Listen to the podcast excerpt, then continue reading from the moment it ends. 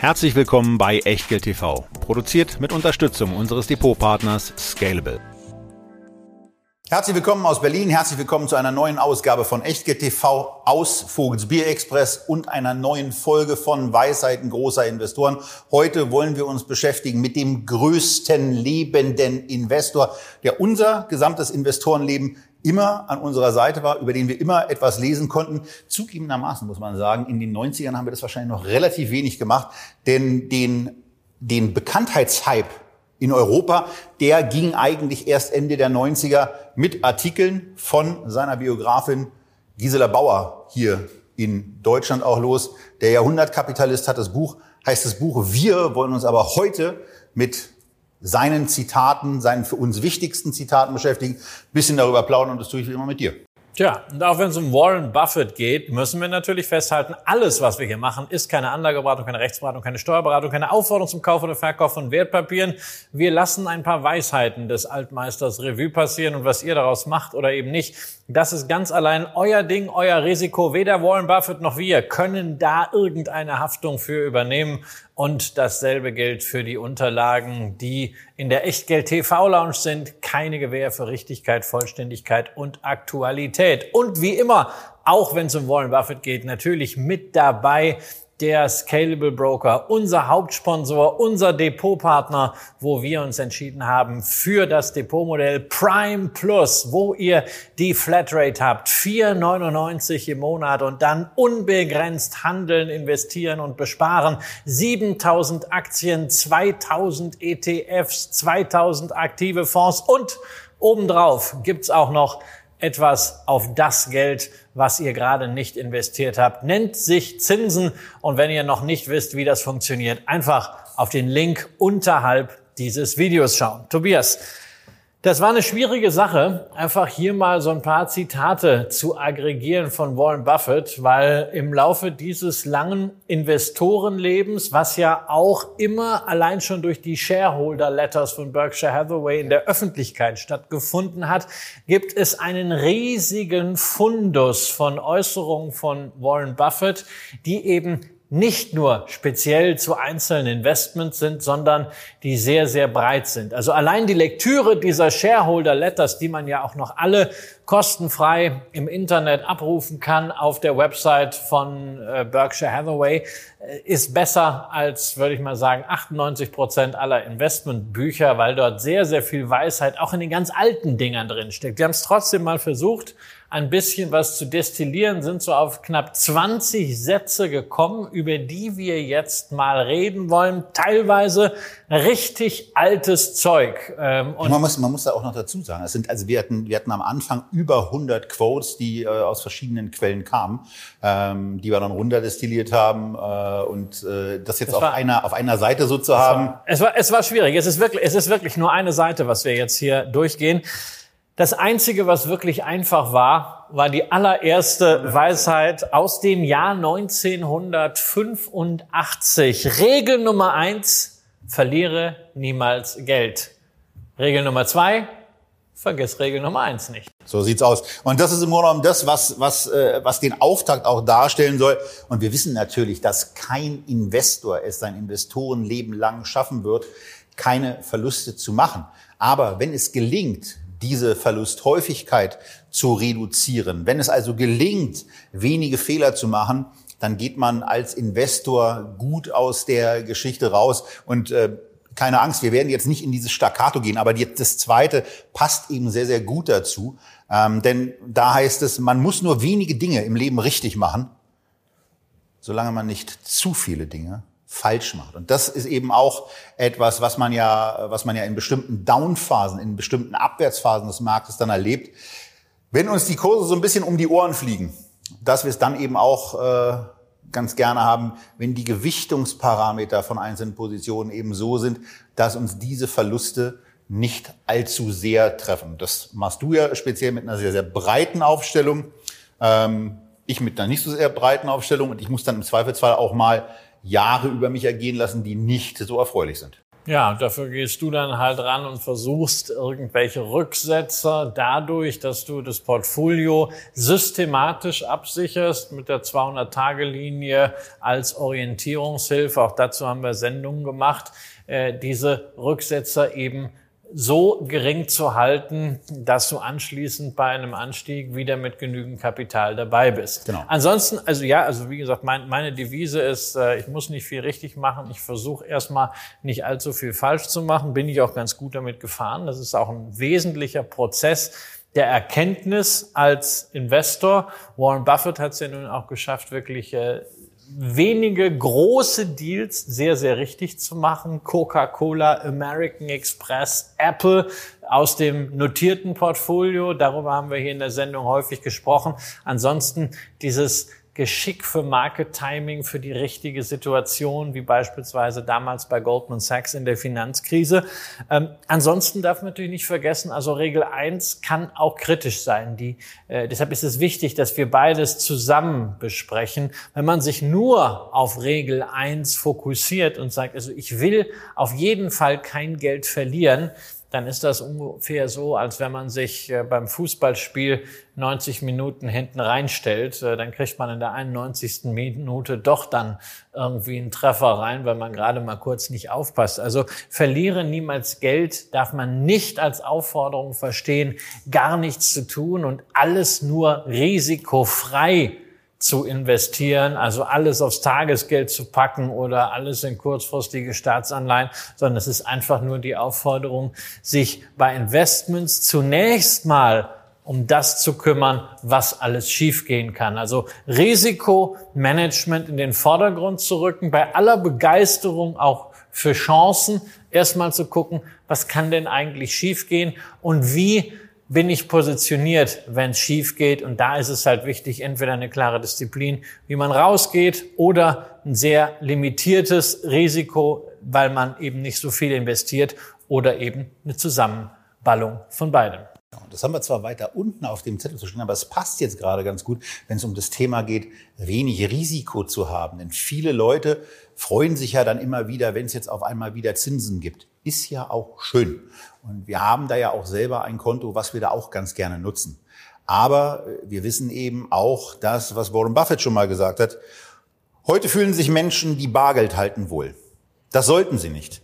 Sie haben sich für ein schreckliches Langfristinvestment entschieden der praktisch nichts oder das praktisch nichts einbringt und mit Sicherheit an Wert verlieren wird. Und verlieren über die Inflation, die dann auch zu berücksichtigen ist. Also von daher geht es auch da darum, schon das Geld dann irgendwann zu investieren. Weil ich kenne wenige Menschen, die sich in absoluten Zahlen gerechnet so freuen über die Rückkehr des Zins wie Warren Buffett. Denn in Berkshire Hathaway sind über 100 Milliarden Dollar Cash die jetzt eben in kurzfristigen Staatsanleihen fünf Milliarden pro Jahr bringen, wo es vor fünf Jahren einfach noch mal gar nichts gab, ja.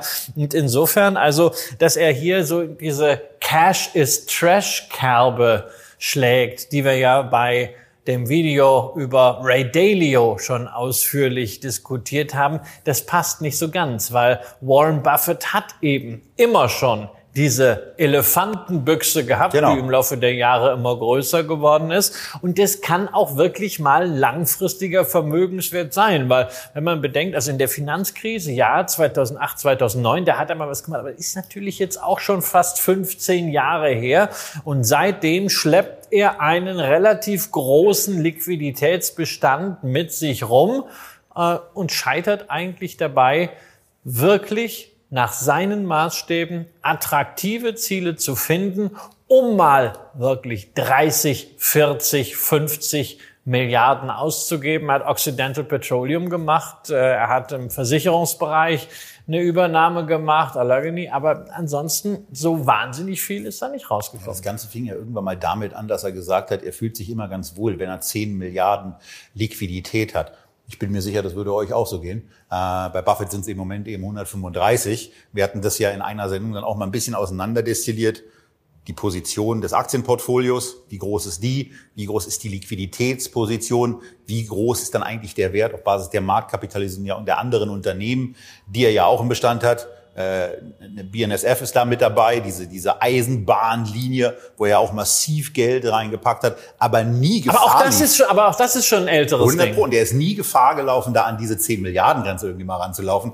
Das letzte Mal, dass er wirklich intensiv Geld ausgegeben hat und auch an diese Linie ranlief, war, als die Finanzkrise war und als eben viele Finanzinstitutionen ähm, auch als Vertrauensbeweis dankbar das Geld abgenommen haben, in dem Wissen und in dem Bewusstsein, dass sie damit unter normalen Gesichtspunkten eigentlich einen schlechten Deal machen, aber sie eben auch gesagt haben, also weil die Zahlungsbedingungen für sie ähm, einfach relativ ungünstig waren, für Buffett sehr, sehr gut, ähm, aber dadurch, dass dieser Nimbus äh, des, des ja, bekanntesten, größten und auch erfolgreichsten Investors der Welt dann eben mit im Unternehmen mit drin war, hat man dann eben auch bei Goldman Sachs ähm, ganz merkwürdige äh, Dealbestandteile mit Vorzugsaktien, mit einer Garantiedividende akzeptiert. Das macht, das macht er ja immer. Das konnte man jetzt auch wieder sehen bei Occidental Petroleum. Da hat er damals die Übernahme finanziert, hat denen Geld gegeben, aber nicht indem er einfach Aktien gekauft hat, sondern indem er sogenannte Preferred Shares gekauft hat. Das übersetzt sich im Deutschen eben als Vorzugsaktien, hat aber nichts mit den Vorzugsaktien zu tun, die wir so kennen, sondern ist eher so eine Art Hybridkapital, also Kapital, was jetzt nicht wie eine Anleihe behandelt wird, aber Eigenkapital ersetzenden Charakter hat und aber bei Gewinnausschüttungen bevorzugt behandelt wird und unter bestimmten Bedingungen dann auch zurückgegeben werden kann mit sehr, sehr üppigen Zinsen, sehr, sehr üppigen Aufschlägen. Und er fängt jetzt gerade an, äh, dieses Hybridkapital, diese Preferred Shares bei Occidental langsam einzucashen. Und das ist auch ein schöner Deal. So viel hat er noch nicht eingecasht, aber man hat schon mal sehen können, in welche Richtung das geht. Das war richtig, richtig lukrativ. Aber wir wollen nicht vergessen, also die letzten 10, 15 Jahre hat er im Großen und Ganzen da gesessen, gewartet mit der Elefantenbüchse, aber so wahnsinnig viel ist nicht passiert. Natürlich, das, was er gemacht hat, nicht endkonsequent gemacht. Das muss man dann eben auch sagen. Also wir haben die, die, die größte Position von ihm ist bekanntermaßen die Apple. Aber ähm, wir hatten es, glaube ich, auch in früheren Sendungen des Öfteren mal. Und das ist ja immer noch ein Thema, wo ich, wo ich mich wirklich drüber eifern kann, weil er in CNBC-Interviews auch zu Zeiten noch sehr, sehr günstige Bewertungen extrem blumig, extrem freundlich über Apple und über das Apple-Investment besprochen hat und dass er gerne mehr Aktien hätte. Und er hatte die Liquidität, also auch um von mir ja. aus auch an 20 oder 30 Milliarden das Ganze runterzusizen, was er da an Bugwelle vor sich hergeschlagen hat. Die Position hätte, hätte Fahrradkette, er leicht verdoppeln können. Ähm, Aber vielleicht hätte er dann getan. irgendwie auch gesagt, es wird ein bisschen too much gemessen am Wert dieses Equity-Portfolios. Das wird ja von manchen äh, gerade auch in sozialen Medien immer rausgestellt, als wenn das der gesamte Wert von Berkshire Hathaway wäre. Und äh, Warren Buffett äh, jetzt so ein völlig verbimmelter Typ ist, der 50 Prozent seines Vermögens in Apple packt. In Wirklichkeit sind es nur knapp 50 Prozent in diesem Listed Equity Portfolio, aber wir verlangen ja nicht von jedem, der sich über Aktien äußert, dass man das auch Aber da habe ich natürlich gleich das nächste Ding für dich, weil hier gibt's ja auch, es gibt ja auch aus seinem Munde ja, es gibt ja auch aus seinem Munde etwas, wo du dann sagst, ja, Gewichtung war schon relativ hoch. Aber er sagt ja selber, er sagt ja selber, eine breite Streuung ist nur dann erforderlich, wenn die Anleger nicht verstehen, was sie tun. Er wusste genau, was er versteht. Er hatte mit der Position recht. Er hatte immense Liquidität. Er wusste, erkennt man nicht, was er damit machen soll. Und deswegen äh, ist es immer noch so ein Ding, wo ich sage, äh, da, da ist gut, dass er, dass er im Team mittlerweile ergänzt wird und auch andere, auch andere Perspektiven mal reingebracht werden und dadurch auch ja ein paar andere Investments mittlerweile entstanden sind. So, also eine breite Streuung ist also erforderlich, wenn man nicht weiß, was man tut. Das finde ich natürlich gegen Diversifikation gerichtet ein bisschen extrem. Insbesondere, wenn man sich dann mal Berkshire Hathaway anschaut. Warum hat er nicht dann schon gerade in dem Portfolio der Holly Owned Subsidiaries längst mal mit dem Kehrbesen durchgewischt? Denn da sind ja eine ganze Menge an Beteiligungen drin, die jetzt auch für sich genommen nicht immer so diesen wahnsinnigen wirtschaftlichen Impact auf das Gesamtergebnis haben. Hat er die jetzt noch aus Zeiten dabei, als es irgendwie so nostalgisch war, die schleppt er jetzt durch. Die sind halt nicht so mitgewachsen mit dem Gesamtunternehmen, äh, aber er könnte sie ja dann aber auch ja rauspacken. Er, divers er, diversifiziert ja selber. Er hat ein paar Leuchttürme, das ist ja auch gewachsen, das Versicherungsgeschäft, das ist Apple, wobei das auch durch Performance-Effekte halt erst zu einem solchen Leuchtturm ja? geworden ist. Er hat äh, die Eisenbahnlinie BNSF und er hat äh, darüber hinaus noch dieses ganze Energiegeschäft äh, von Berkshire Hathaway, was einer der größten Investoren in erneuerbare Energien weltweit übrigens inzwischen äh, sogar ist. Aber ansonsten ist auch viel drumherum. Also es ist selber diversifiziert und äh, das muss ich also als jemand, der, der gerne und mit Leidenschaft diversifiziert sagen, also fühle ich mich natürlich schon ein bisschen angegriffen. Das ist doch der eigentliche gerade, Grund gerade, für diese Rede. Gerade wer diversifiziert, weiß, was er tut, beziehungsweise weiß, was er kann und was er nicht kann. Es ist eben nicht jeder von uns ein Warren Buffett, ein High-Conviction-Investor, der sich zutraut, jawohl, ich glaube jetzt an diese Chance, weil dieses Unternehmen, das wird richtig groß, ich packe jetzt 20 Prozent meines Geldes dort hinein. Und wenn sich dieses Unternehmen verdreifacht, vervierfacht, verfünffacht, habe ich am Ende 50 Prozent da drin, weil es besser ist als alles andere gelaufen. Ähm, das traut sich eben nicht jeder zu. Und es ist ein wesentlicher Erkenntnisprozess für einen Investor, dass er weiß, was kann er leisten und was traut er sich nicht zu. Der eine macht High Conviction und kann das gut, der andere fährt einfach besser damit, wenn er, um mal in der Tennisdiktion zu bleiben, einfach simples Grundlinienspiel macht, um eben möglichst viele Fehler zu vermeiden. Äh, das eine und das andere muss nicht schlecht sein.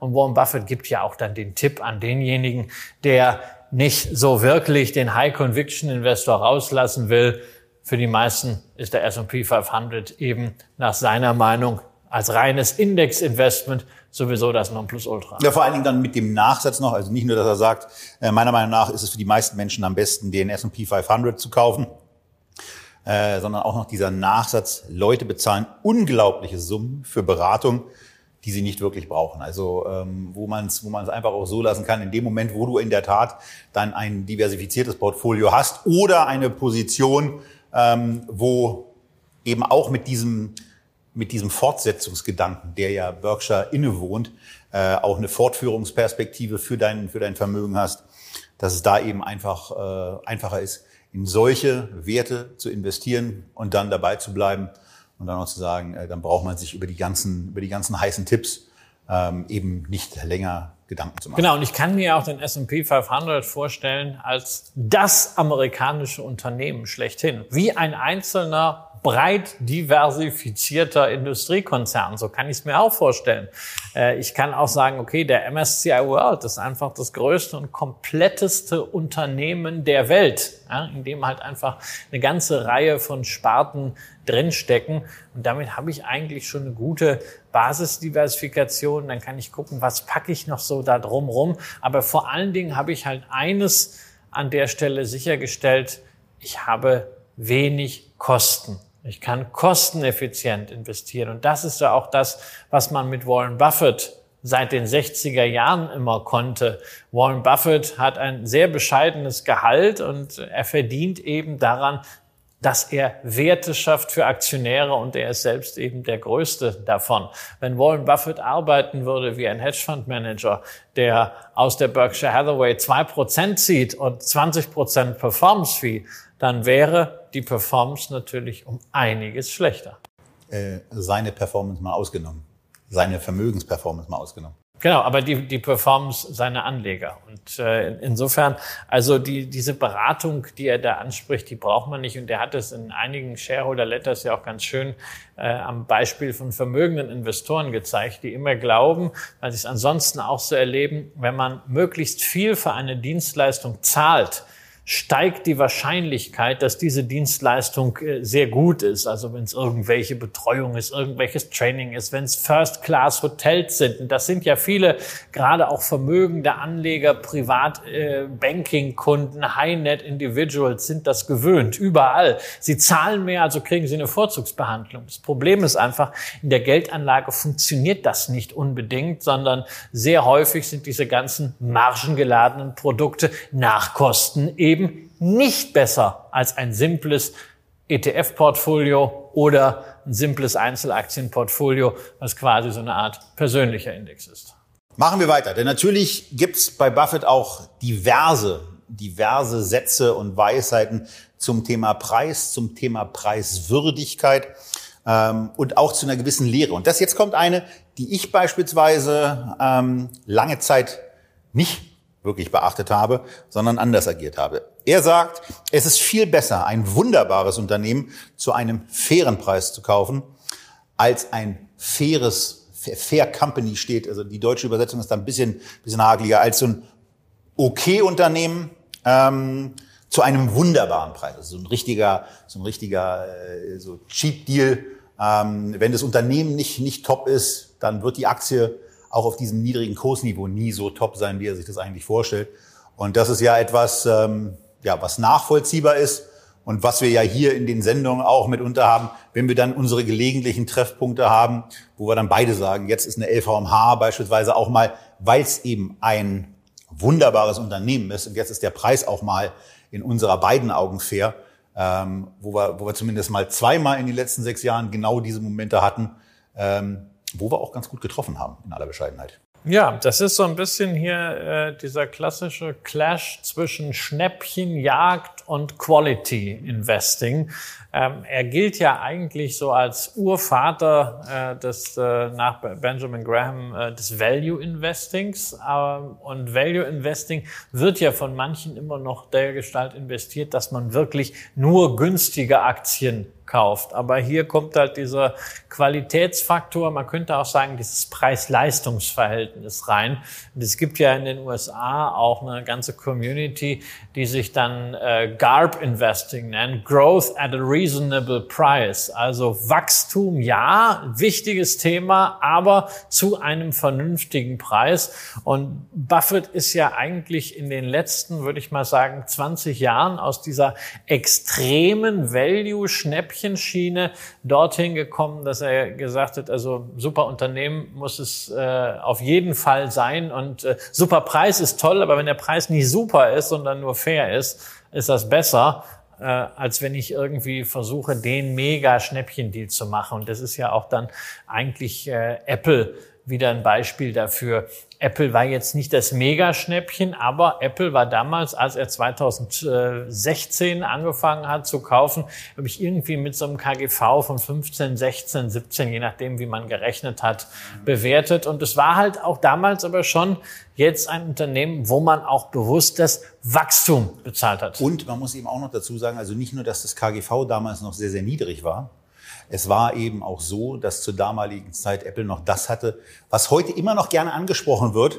Und äh, ja, die haben eine Cash-Position, nur bitte schaut auch auf die andere Seite, dann entdeckt ihr eben auch eine entsprechende Verbindlichkeitenposition. Und äh, die Netto-Cash-Position ist bei Apple zuletzt eben nicht mehr existent gewesen.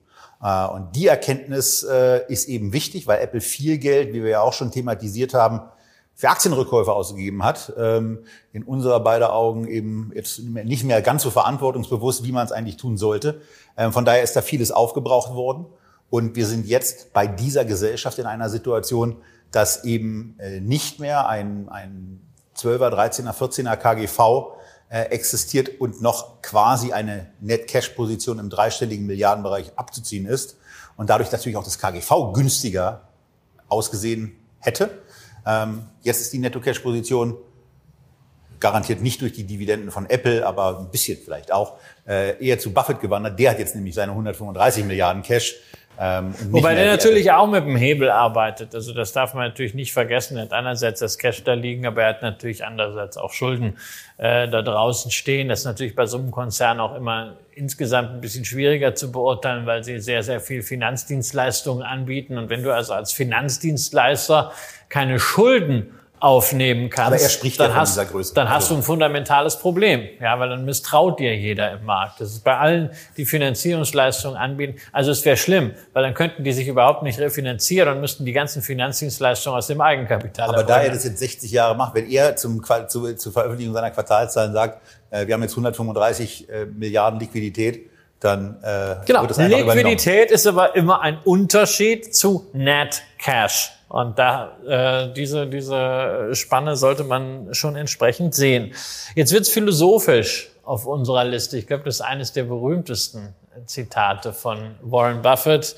Preis ist das, was Sie bezahlen. Wert ist das, was Sie bekommen. Price is what you pay. Value is what you get. Das klingt auf Englisch viel besser, ne? Weil es gerade, Frage, ob was auf Deutsch oder weil gerade diese beiden ja. Themen gegeneinander packt. Auf der einen Seite Price, der ändert sich jeden Tag irgendwie, je nach Laune der Börse, während Value etwas ist, was sich nachhaltig entwickelt und was man eigentlich auch erst über mehrere Jahre tatsächlich erkennen kann. Das ist auch wieder so ein bisschen wie bei Costolani, dieses Thema zwischen Hund und Herrchen. Ja, das Herrchen, das geht kontinuierlich voran in einem guten Unternehmen. Da entwickelt sich der realwirtschaftliche Wert kontinuierlich nach oben. So, also jetzt nicht innerhalb von Jahren, sondern das reden wir eher über, über fünf Jahresperioden, ne? Äh, Wirtschaftszyklen dazwischen. Da sollte das entsprechend funktionieren. Aber die Börse, die ist ja rund um die Uhr rund um den Globus aktiv und mal ist halt der Hund ziemlich weit hinten dran und mal läuft er sehr, sehr weit voraus. Deswegen der Fokus auf das, was wirklich drinne ist, was man bekommt für die Aktie, die man kauft. Wobei er natürlich schon auch für sich von, von sich selber sagt, dass er preissensibel ist. Denn ähm, er sagt ja auch im Brief an die Aktionäre in 2008, ob es sich um Socken oder Aktien handelt.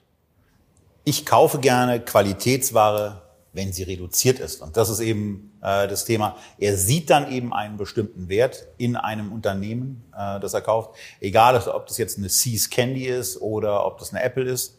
Und äh, wenn er dann sieht, dass er das zu einem Preis bekommt, äh, der in seinen Augen dann eben unterhalb, ähm, unterhalb des, des fairen Werts ist, dann freut er sich und dann äh, schlägt er eben auch begeistert zu. Aber die Frage ist ja, kauft man die Qualitätsware besonders gern, wenn sie reduziert ist? Oder kauft man sie nur, wenn sie reduziert ist? Was dahinter steckt, ist die Frage, ob man in gewissen Situationen einfach, weil man sagt, okay, ich krieg gerade die Aktien, die ich haben will, nicht unter ihrem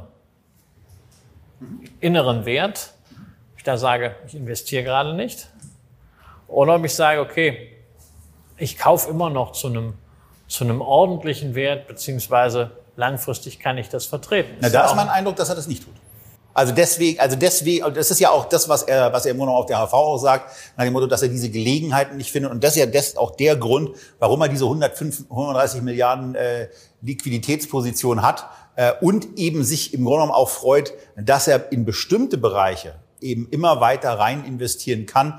Denn äh, beim Thema Energie, da da kann er noch sehr, sehr viel machen. Und äh, wenn, äh, wenn die Unternehmen dann in der Lage sind, eben noch größere Felder, noch mehr Flächen in den USA mit Windrädern, mit, mit Solaranlagen voll zu machen, kommen wieder mal zum Thema Wasseraufbereitung, was wir ja auch schon ein paar Mal hatten. Ähm, dann sind es eben Themen, wo sehr, sehr viel Geld benötigt werden wird und wo sich dann eben auch sehr, sehr sichere und eben über der Verzinsung amerikanischer Staatsanleihen liegende Verzinsungen realisieren lassen werden. Ja, wie er das sagt. Etwa alle zehn Jahre ziehen dunkle Wolken am Wirtschaftshimmel auf und sie werden kurzzeitig Gold regnen lassen. War natürlich die Finanzkrise damals 2008, 2009 das beste Beispiel. Wir haben darüber gesprochen, wie er sich bei den Banken damals positioniert hat. Aber seitdem gab es ja eine ganze Reihe von kurzfristigen Drawdowns und äh, es gab zumindest nicht diese großartigen Gelegenheiten für Warren Buffett. Also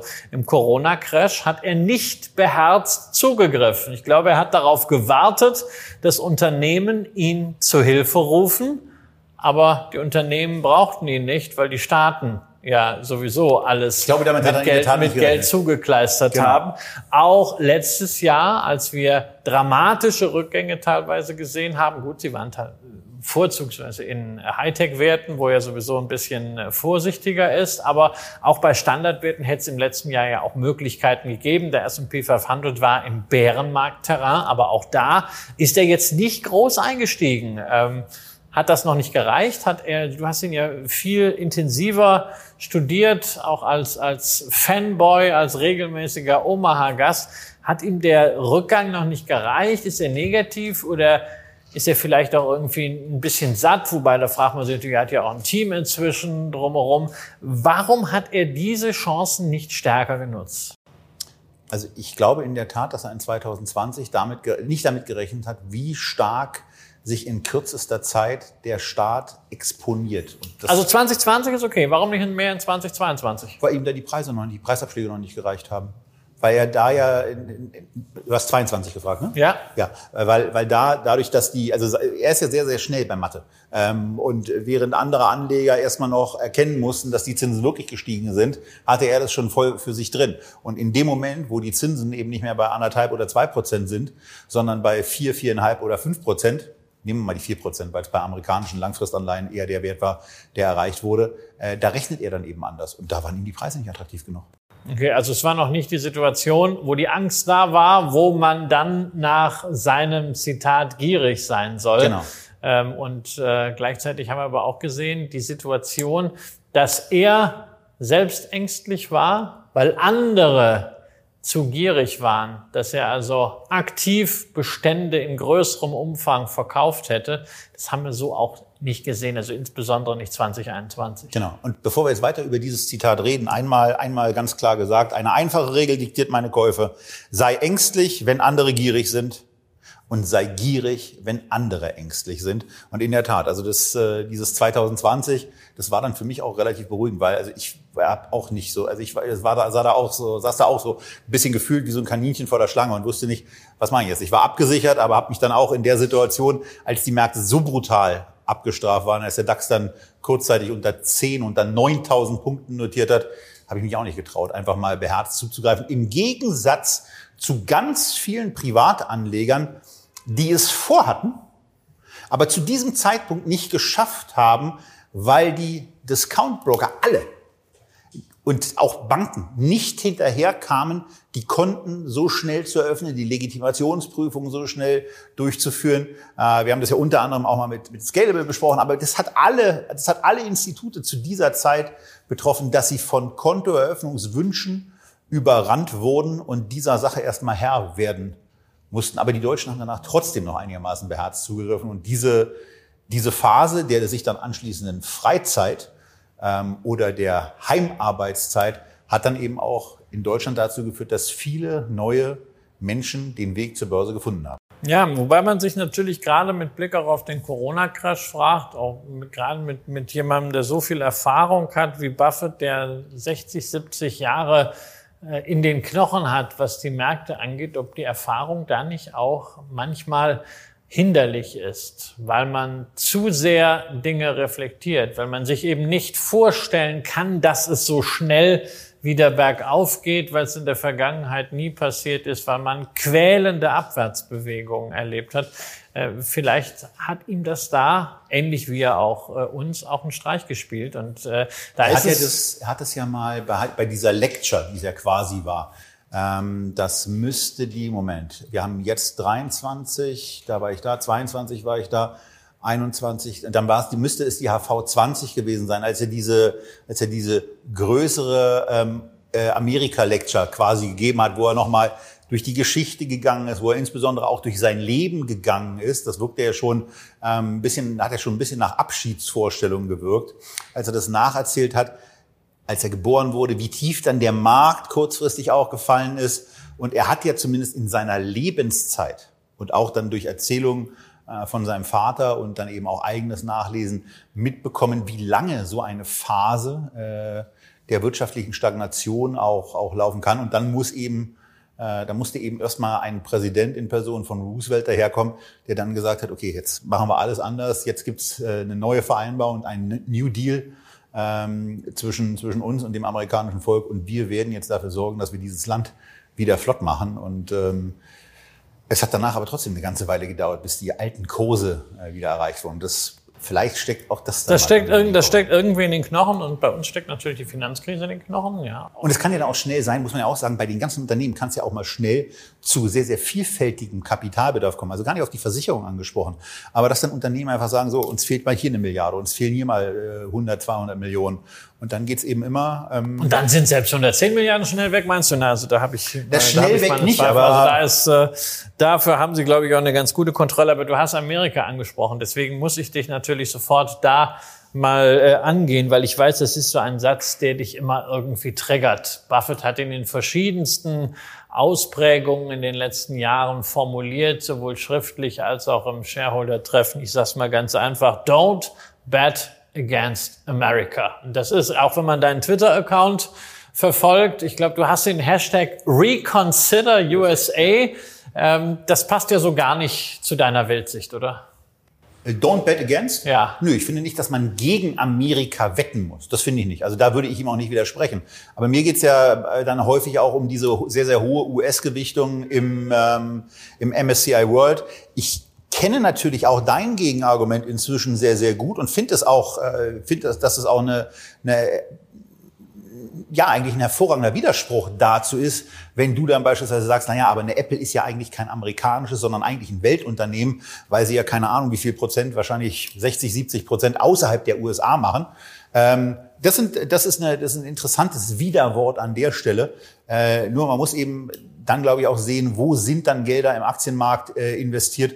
Und aus, aus meiner Position äh, ist es da eben so, dass ich sage, wenn ich, wenn ich 70 Prozent in einem Markt auch deswegen drin habe im Übrigen, weil er ja in den letzten Jahren immer sehr, sehr gut gelaufen ist, dann gilt eben auch das Gleiche. Nur weil es in den letzten Jahren immer sehr, sehr gut gelaufen ist, weil wir in den, in den amerikanischen Indizes die berühmte Multiple Expansion äh, auch gesehen haben, heißt es nicht, dass andere dass andere regionale Räume äh, nicht auch mal eine, eine Zeit der, der Blüte haben können und auch der Börsenblüte haben können, wo dann die USA mal ein bisschen herlanden. Deswegen geht's War mir immer bei, mal so. Genau, haben genau. Wir, haben wir immer gesehen. Ich meine, das soll man auch nicht vergessen, als die Amerikaner haben ja in den äh, 70er Jahren auch, äh, was die Börsenwerte angeht, damals auch in diesem hochinflationären Umfeld richtig gedarbt, wenn man sich dagegen dann die Kursentwicklung in Japan damals anschaute.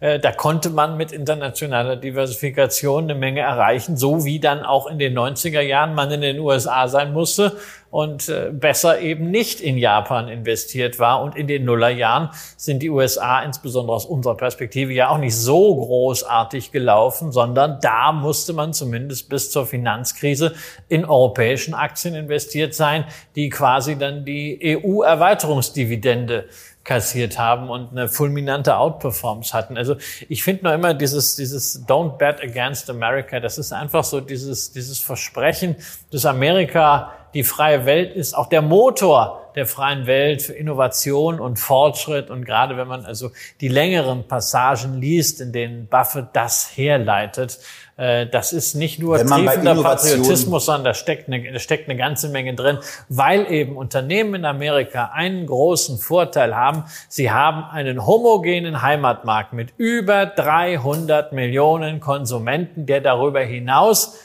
wirtschaftsfreundlich ist. Das ist was anderes, wenn du aus einem solchen Markt rausgehst in die Welt mit dieser starken Heimatbasis, als wenn du irgendwo in Europa anfängst. Du startest in Deutschland und hast schon, wenn du deine Produkte und Dienstleistungen nach Frankreich bringen willst, trotz EU-Binnenmarkt, nicht nur eine Sprachbarriere und eine Kulturbarriere, sondern auch regulatorische Hindernisse. Alles richtig. Nur du vergisst aus meiner Sicht ein bisschen zu stark, dass diese, dass diese, Innovat dass diese Innovationskraft und diese, dieser Fortschritt, den du bei Amerika, bei den Unternehmen siehst, äh, sich dummerweise nicht auf das Gesellschaftssystem und auch auf das Sozialsystem, was sich dem nie angepasst hat, äh, fortsetzt. Und äh, du hast es selber, du hast es selber bei deinen US-Besuchen ähm, auch das erste Mal so wahrgenommen. Ähm, warst vorgewarnt, aber trotzdem auch, auch du kamst natürlich, dann, du kamst natürlich. dann überrascht zurück.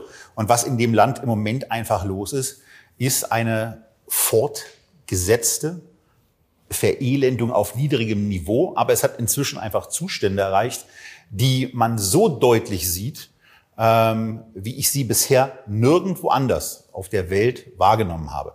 Auch ich bin, ich in bin Ländern, da, ich bin da vorsichtig. Ich bin da vorsichtig. Ich tue mich schwer, Eindrücke aus Kalifornien über das ganze Land zu verallgemeinern. Ich weiß nicht, wie es in Tennessee aussieht. Ich weiß nicht, wie es in Arkansas aussieht und ich weiß nicht, wie es in Colorado aussieht. Also ich glaube, wir müssen noch ein bisschen aufpassen mit unserem Blick auf Amerika, äh, nicht immer nur die Küstenstaaten äh, ins Visier zu nehmen. Dass sie eine soziale Schieflage haben, keine Frage. Wir sollten aber auch anerkennen, dass sich in den letzten Jahren Medicare, Medicaid eine ganze Menge getan hat und dass natürlich auch Programme jetzt von Biden dafür gesorgt haben, dass Amerika weiterhin ein Sweet Spot ist für Wirtschaft, dass die Arbeitslosigkeit nach wie vor gering ist, dass sie brutal stark aus dem Corona-Loch wiedergekommen sind. Und insofern muss ich weiterhin sagen, ja, also don't bet against America. Klar, Amerika ist für mich weiterhin auch der wirtschaftliche Leuchtturm. Aber das schließt ja nicht aus, dass man weltweit investiert ist.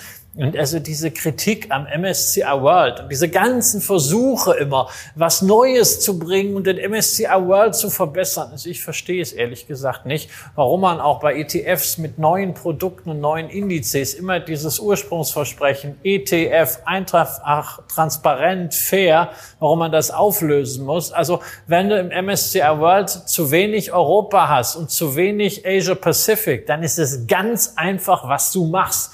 Du machst eben nicht 100% MSCI World, sondern machst meinetwegen 70% MSCI World, packst 15% Europa dazu, packst 15% äh, Asia Pacific dazu und dann ist das fein, dann hast du das korrigiert. Dafür braucht man keine neuen Produkte, die irgendwie 0,5% statt 0,15% Gebühren haben. Wenn ich jetzt bloß wüsste, was du meinst. Vielleicht sollte ich noch dazu sagen, dass wir diese Sendung am 22. Juni aufzeichnen. Ich glaube, gestern oder vorgestern ist ein neuer ETF rausgekommen. Ich komme nicht auf den Namen, ist auch nicht so wichtig, weil wir reden ja über Warren Buffett. Und egal über wen aus Deutschland wir reden, ähm, dass er in diese Sendung als jemand kommt, über den wir Weisheiten wiedergeben, da würde mir jetzt aus, den, aus dem Status der Lebenden ähm, eigentlich äh, niemand, niemand einfallen. Ähm, und von daher ist vielleicht ganz gut, wenn wir einfach weitermachen. Genau.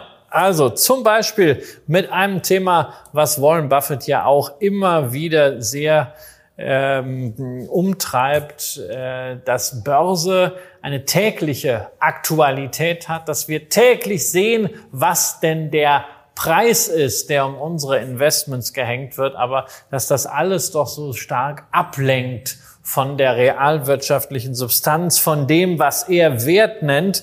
Und da sind wir beim Thema Haltedauer und da hat er eine sehr, sehr klare Doktrin. Unsere bevorzugte Haltedauer ist ewig. Wir sind genau das Gegenteil von jenen, die sich beeilen zu verkaufen und Gewinne zu verbuchen, wenn Unternehmen gut abschneiden, die aber hartnäckig an Unternehmen festhalten, die enttäuschen. Das heißt also, lass deine Gewinner laufen und bei Losern sei schnell darin, wenn es gegen dich läuft, rauszugehen. Und auch da muss man sagen, ne, Apple lässt er einfach laufen bei Taiwan Semiconductor, die ja operativ auch kein Loser sind, aber wo er Risiken später anders eingeschätzt hat als beim Kauf, da war er sehr konsequent und Wobei nach kurzer Zeit raus. Oder? Das war schon von der, also von der Fristigkeit war das etwas, ich glaube, auf einer Quartalsebene habe ich noch nicht, also konnte ich mich nicht erinnern, dass er sagt, okay, ist immer drin?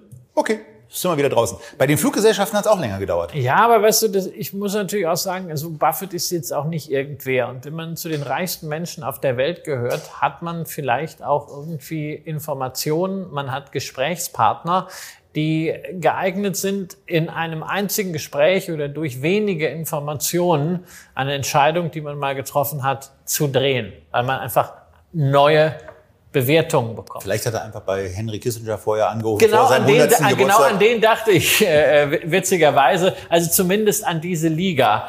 Und äh, es ist ja dann zumindest konsequent, dass er auch da gesagt hat, also mh, hm, mit der Entscheidung habe ich mich einfach drei Monate später nicht mehr wohlgefühlt. Und wenn wir von Buffett sprechen, was Investitionen bei Berkshire angeht, müssen wir natürlich immer auch sagen, das ist das Team, da gibt es inzwischen sehr, sehr gute Leute. Nur für den Fall, dass dann wieder die Kommentare sind. Das hat aber nicht äh, Buffett entschieden, das macht der und der und der. Das ist ja cool. Da stelle ich immer wieder fest, wenn ich was zu Buffett twittere, wie viele Leute es gibt, die die Entscheidungsprozesse bei Berkshire genau kennen, die genau wissen, wer was entschieden hat. Also wir machen das mal ganz einfach. Wenn wir über Berkshire reden und sagen, Buffett hat gemacht, dann meinen wir, es wurde bei Berkshire entschieden. Nur um Team Berkshire. Genau, Team Berkshire. Ja. Erfolgreiches Investieren braucht Zeit, Disziplin und Geduld. Egal, wie groß das Talent oder die Anstrengung ist, manche Dinge brauchen Zeit. Man kann nicht in einem Monat ein Baby zeugen, indem man neun Frauen schwängert.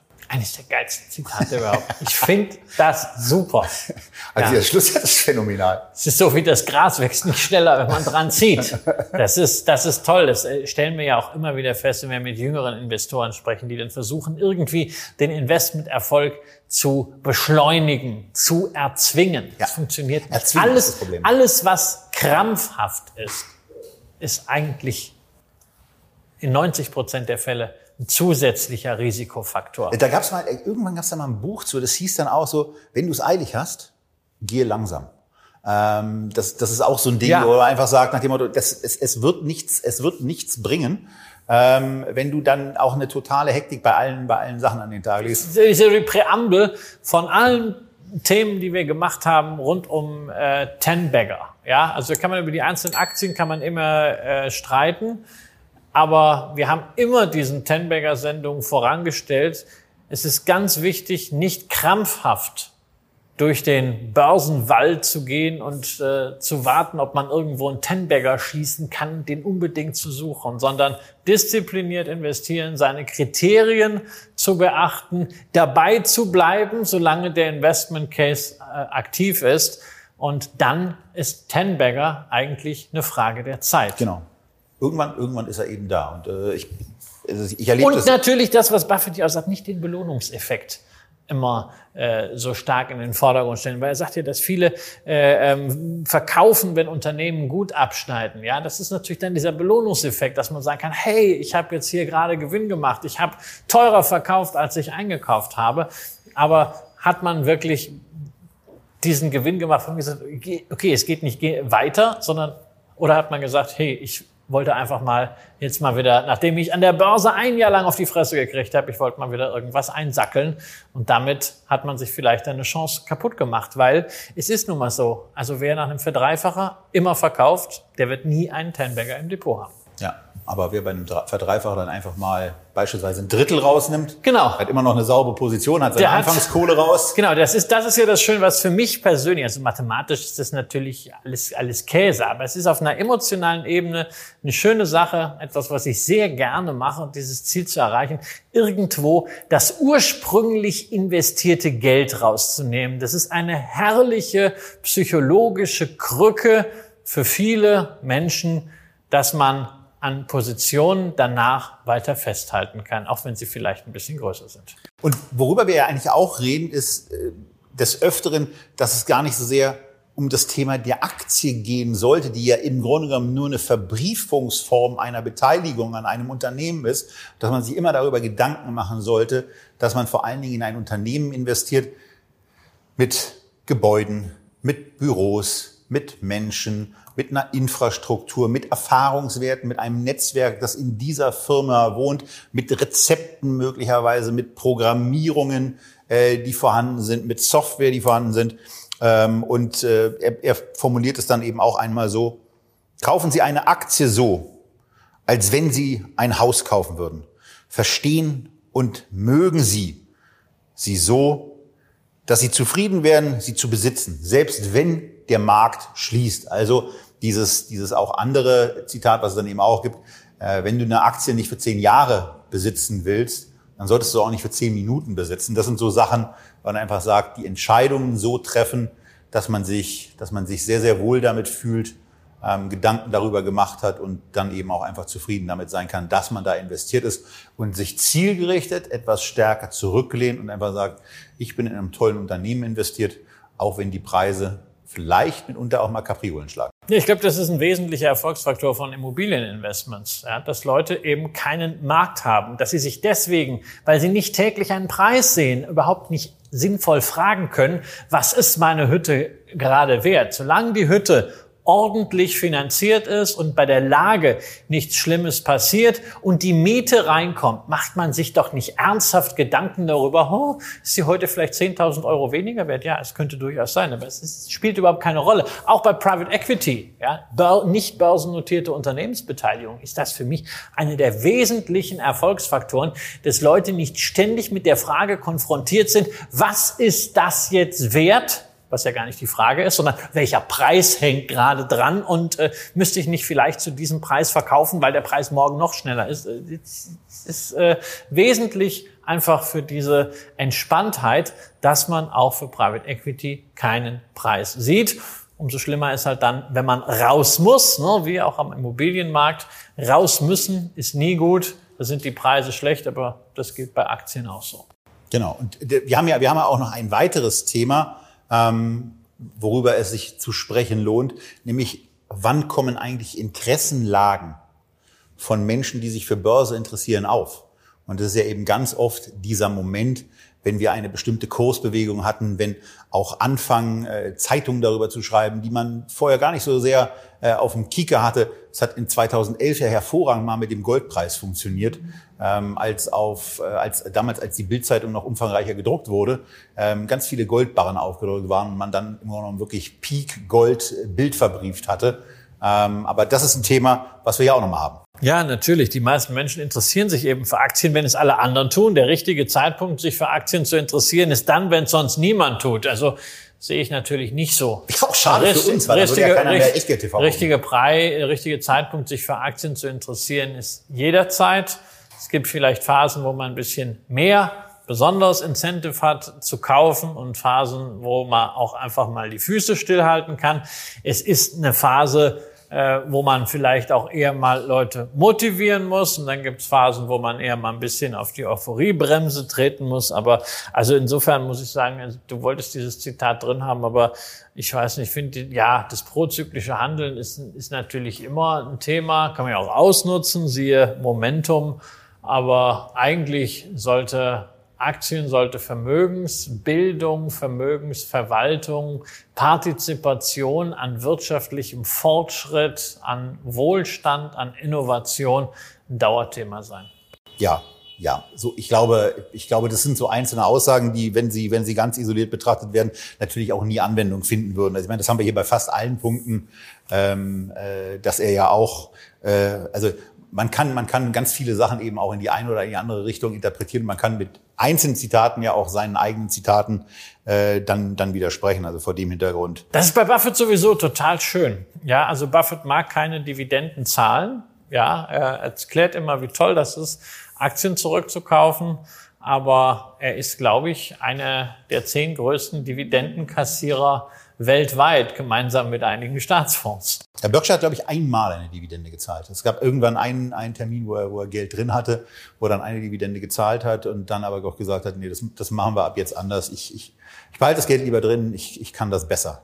Ja, aber was Buffett uns auch noch mit auf den Weg gibt, und damit gehen wir schon fast zum Ende, sind einige Themen, die jetzt gar nicht so wahnsinnig viel mit Börse zu tun haben. Das sind so allgemein gute Ratschläge. Beispielsweise 2019 auf CNBC hat er, sich, äh, hat er nochmal gesagt, mit einem schlechten Menschen kann man kein gutes Geschäft machen. Also allgemeine äh, Kaufmannsregel, die natürlich für Aktionäre auch relativ gut zu befolgen ist, wenn man sich einfach immer anschaut, mit wem investiert man eigentlich da? Wer ist bei der Firma, für die man sich interessiert, eigentlich sonst noch so Aktionär, vor allen Dingen eben großer Aktionär? Wer hat was zu sagen? Da sind wir zum Beispiel bei Staaten, mit denen man vielleicht nicht gerne Co-Investor ist oder gerade so auch im Nebenwertebereich. Da gibt es einfach gewisse Namen, wenn die irgendwo im Aktionariat drin sind, da ist das für mich einfach so eine rote Flagge. das riecht nach Ärger. Genau, das, das hast du einfach bei manchen, da weißt du, okay, der war in der Vergangenheit bei 20 Firmen äh, engagiert und hat am Ende immer viel Geld damit gemacht, aber die restlichen Aktionäre nicht, dann bist du da natürlich einfach mal vorsichtig. Und das ist natürlich eine unbedingte Aufforderung, sich immer anzuschauen, mit wem macht man hier Geschäfte. Ja, und wie kann man sich dann eben auch darauf verlassen? Und durch genau so eine Geschichte kam er ja damals zu Berkshire. Ne, das muss man ja, das muss man ja auch immer mal wieder in Erinnerung rufen, dass er sich, als er die Aktie gekauft hatte, mit jemandem schon handelseinig war, ähm, sie ihm wieder zu verkaufen für damals 11,50 Dollar. Darauf hat er gehört, we have a deal. Und dann hat er drei Wochen später dieses Schreiben bekommen, wo nicht 11,50 Dollar im Brief standen, sondern wo ein Achtel Dollar, nämlich 11 drei Achtel Dollar in dem Brief standen und ihm die Aktien, ja, wir nehmen die zu 11,38 an. Und da hat er gedacht, du Schweinehund, frei übersetzt, hat weiter Aktien gekauft, so dass er irgendwann in den Aufsichtsrat eingezogen ist, so dass er genau diesen Vorstand, der, der ihm dieses Wort gegeben hat, gefeuert hat und äh, er dann auf einmal im Driver's Seat war und ja irgendwann auch seine ganzen Partnerschaften aufgelöst hat, um den Partnern, die er damals hatte, zu damals 43 Dollar den Tausch ihres Partnerschaftsguthaben, der Investmentpartnerschaft, für 43 Dollar pro Aktie in Berkshire vorzuschlagen. Und ja, das ist die Aktie, die heute so im Bereich von 450.000 Dollar notiert. Es gibt wahrscheinlich einige, die sich dagegen entschieden haben. Und vielleicht ärgern sie sich heute noch. Ja, das gibt's immer. Man hat, äh, das bestätigt dann auch wieder, äh, was Warren Buffett im letzten Shareholder Letter schrieb, dass es reicht, einige gute Entscheidungen äh, zu treffen und ansonsten das Unkraut regelmäßig auszusortieren. Wir haben über zwei von diesen Entscheidungen in einer eigenen Sendung äh, gesprochen, nämlich über Coca-Cola und American Express. Also wenn ihr noch auch mal die Geschichten wissen wollt, wie ist er zu diesen Beteiligungen gekommen, dann einfach mal im Echtgeld TV Archiv nachschauen und diese Sendung anzugucken. Wir kommen äh, so quasi zum Schluss mit ein paar Lebensweisheiten. Äh, ein wichtiges Thema, was natürlich auch an die Adresse von jedem Menschen geht, weil es nicht nur Unternehmen betrifft äh, und Kaufleute, sondern auch allgemein so dieses Thema, was man heute äh, Employee Branding nennt und Self-Marketing. Es dauert 20 Jahre, einen guten Ruf aufzubauen und fünf Minuten ihn zu ruinieren. Wenn Sie das bedenken, werden Sie viele Dinge anders. Hast du da ein Ereignis aus deinem Leben? Also ich denke an was ganz anderes. Aber immer wenn ich das Ding höre, denke ich an konkret ein Ereignis, äh, was ich, was ich mal miterlebt habe, wo, wo ich an eine Person denken muss, die, die viele Jahrzehnte äh, im Grunde genommen einen, einen tadellosen Leumund hatte und dann im, im Grunde genommen durch ein Ding äh, sich selber massiv ins Ausgeschossen hat. Hast du da eine Sache vor Augen, die dir spontan einfällt? Oder willst du erst mal nachdenken? Eigentlich, eigentlich, eigentlich nicht. Also das, was ich, wo ich natürlich dann immer denke, ist an so eine Geschichte wie damals Franz Steinkühler. Den werden viele von unseren Zuschauern nicht mehr kennen. Der war oh, damals IG Metall-Chef und äh, galt eigentlich so als, als oberster Streiter für die Rechte der Arbeitnehmer in einer deutschen Vorzugsbranche, weil IG Metall natürlich auch für die Autohersteller verantwortlich ist, war in dieser Funktion als IG Metall-Vorsitzender dann auch im Aufsichtsrat von äh, Mercedes und hat dann in dieser Funktion irgendwie Insiderwissen gehabt und hat dieses Insiderwissen dann tatsächlich genutzt, um Aktien zu kaufen und schnell wieder zu verkaufen und auf diese Art und Weise einen recht ansehnlichen Profit einzustreichen. Das war damals äh, de jure noch nicht wirklich verboten. Das war eine Gesetzeslücke. Man hat nach Steinkühler einiges gemacht, aber der Mann hat mit einer einzigen Aktion seine gesamte Karriere, seinen gesamten Ruf in die Mitte geschoben und verzockt. Ich muss immer, immer wieder an Philipp Jenninger denken. Der war irgendwann mal Bundestagspräsident, hatte einen total guten Ruf. Das äh, müsste äh, noch in den, in den 80er Jahren unter Kohl gewesen sein ähm, als er als natürlich als Parlamentspräsident nicht unter Kohl äh, gearbeitet hat, aber er gehörte zumindest, er entsprang zumindest dieser Fraktion.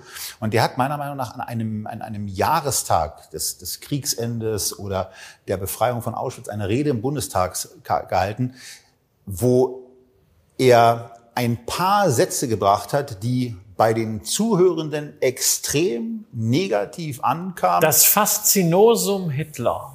Darum unter anderem ging es. Und äh, das waren wenn man das hinterher gedruckt gelesen hat, waren das Zitate, aber er hat das nicht wirklich klar gemacht. Er hat quasi mit sich selbst ein Zwiegespräch geführt. Es war also nicht einmal so, dass er was unüberlegt rausgeplaudert hatte, sondern er hat einfach eine Kunstform nicht richtig dargestellt. Und das hat einfach gereicht, um ihn aus dem Job und damit auch komplett aus dem politischen Leben zu entfernen. Ja, also von daher, man kann, es kann eben einfach, ähm, es kann eben manchmal einfach sehr, sehr schnell gehen wenn man da, wenn man da nicht aufpasst. Ja, und dann haben wir ganz zum Schluss One for the Road, der eigentlich so gar nichts mit Börse zu tun hat. Aber wir hatten das ja schon bei Costolani, so am Ende so eine Lebensweisheit. Und das ist natürlich auch schön, so eine Lebensweisheit von jemandem zu hören, der wirklich das mit dem Altwerden ganz gut schon hingekriegt hat. Stellen Sie sich vor, Sie hätten ein Auto. Das wäre das einzige Auto, das Sie Ihr ganzes Leben lang besitzen würden. Natürlich würden Sie es gut pflegen, das Öl öfter als nötig wechseln, vorsichtig fahren und so weiter. Und bedenken Sie nun, dass Sie nur einen Geist und einen Körper haben. Bereiten Sie sie auf das Leben vor, sorgen Sie dafür. Sie können Ihren Geist mit der Zeit verbessern. Das wichtigste Gut eines Menschen ist er selbst. Also bewahre und verbessere dich. Schöner Satz, oder? Total.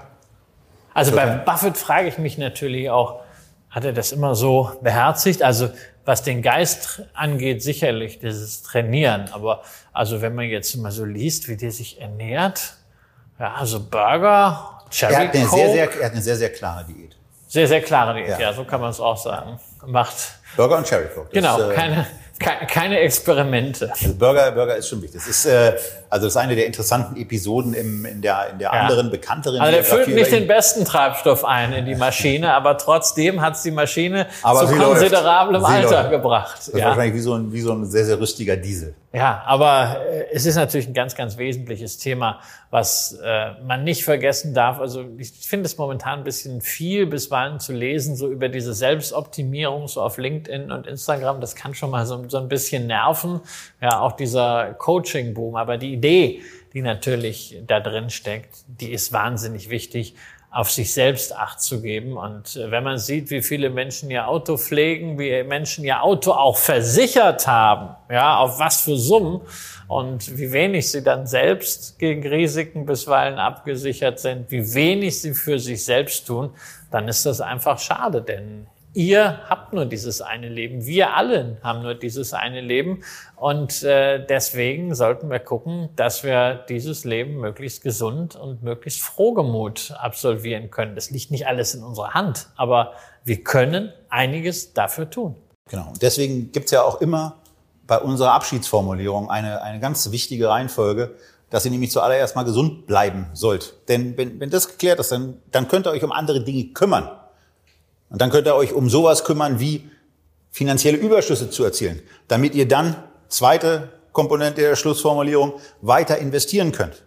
Und wenn ihr hier die eine oder andere Anregung für euer Investieren gefunden habt, dann freuen wir uns und freuen uns auch darüber, euch beim nächsten Mal wieder zu besuchen. Aber und, da ist noch eine Finger. Ja, es ist ja, eins ist ja auch noch ganz wichtig, also dass man nicht zu viel Zeit vor dieser Mattscheibe oder vor dem iPad oder so verbringt. Ne? Man kann das, uns ja auch unterwegs hören, genau, nur als kann, Podcast. Genau, oder man können das dann jetzt auch sagen, weißt du noch, früher bei Peter Lustig, ja, hat er dann am Ende immer gesagt, so jetzt Knöpfchen, jetzt reicht's für heute. Er musste aber nach links drehen. Jetzt also bei den alten Fernseher musste man nach links drehen. Nach rechts hast du lauter gemacht. Du musst nach links drehen. Wir hatten nur einen Knopf, da musste man draufdrücken. Also in, in diesem, diesem Sinne, Sinne geht's Schaltet raus. Ab.